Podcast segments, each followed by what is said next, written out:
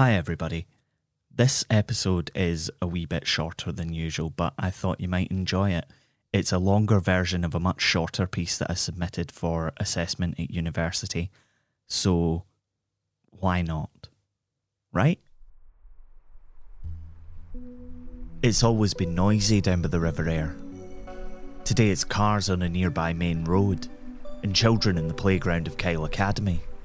But for centuries, the river has been a hub of industry, with the Overmill a little way up the river and the imposing, almost ethereal ruined structure of the Holmston lime kiln jutting out of the undergrowth as though left over from an age of myth and magic. And if you consider turning limestone into slaked lime magic, then you would have been delighted to see it in its heyday, before nature began to reclaim the stone structure, and generations of kids using it as a drinking den saw the structure become just a wee bit sugary. Although it's just a husk now, run down over centuries by industrialisation elsewhere, it stands as a monument to Ayr's industrial heritage. But under the thrum of traffic on the river's southern bank, you might just hear the almost imperceptible babble of a spring that's been there much longer than the lime kiln and speaks to another age of myth. Down by the water's edge, obscured by plants and, thanks to climate change, often the water of the river itself, is a little heel shaped mark in the ground where a tiny wellspring patters up from the bedrock. It's called Wallace's Heel and was, supposedly, created by Scots hero William Wallace, who leapt down to the riverbank while hiding in the Leglen forest from English soldiers with braying hounds. What had he done? Well, he broke a soldier's spine over a one groat bet, hitting him so hard with a staff that it snapped like a twig.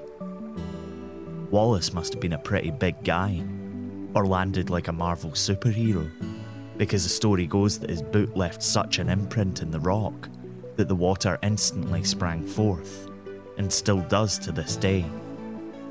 He swam to the other side, eliminating his scent trail, and lived to fight another day.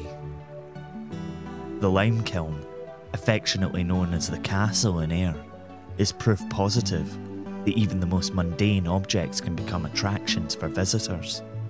The fact that it's so close to another one, a tiny spring in the rock, must have been really convenient for the Victorian Council, building a footpath for people to promenade along.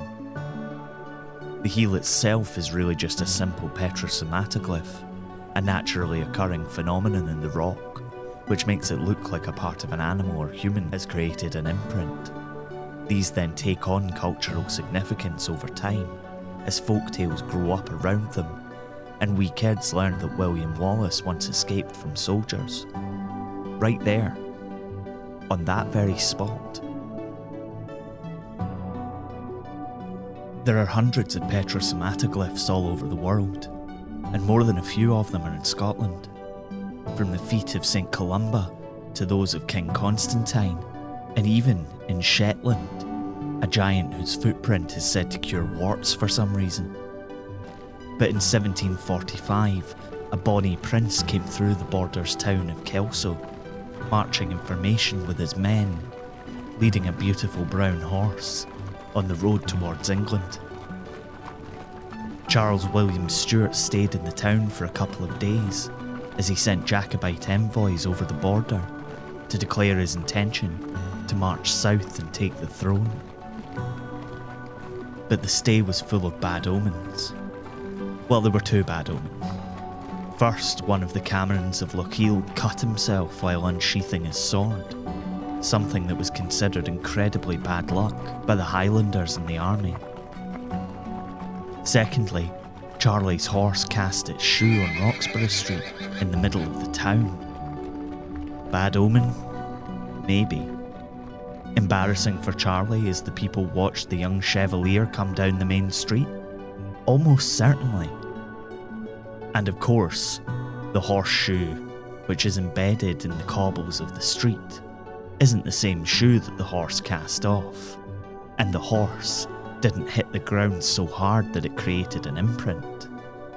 but it tells the people of Kelso and visitors who want to stand in the middle of a road outside a semichem and across from the co op something about their history. The things that teach us about who we are don't have to be grand tales of heroes or ornate buildings with storied histories, or tartan, or shortbread. Sometimes it can be a horse losing its shoe, or a guy swimming across a river. You've been listening to an incredibly short episode of Scotland. It was written and produced by me, Michael Park, and is a production of Be Quiet Media. The music for every episode of Scotland is by our very own Bonnie Prince, Mitch Bain. You can check out more of his work at mitchbain.bequiet.media. Jamie Mowat does amazing illustrations for us, which you can see in our episode art. Check out more and buy prints at tidlin.com. Scotland is supported by Chris Lingwood, Tony B, Mike McQuaid, and listeners like you on Patreon. You can get loads more from us for as little as £3 a month at patreon.com forward slash Be Quiet Media. You can find out more about the show and read transcripts on our website, scotlandpodcast.net, and we're on Twitter, Facebook, and Instagram too. Find us by searching Scotland, a Scottish history podcast. Thanks for listening. Look after each other. Wear a mask. Get vaccinated if you can. We'll see you next time.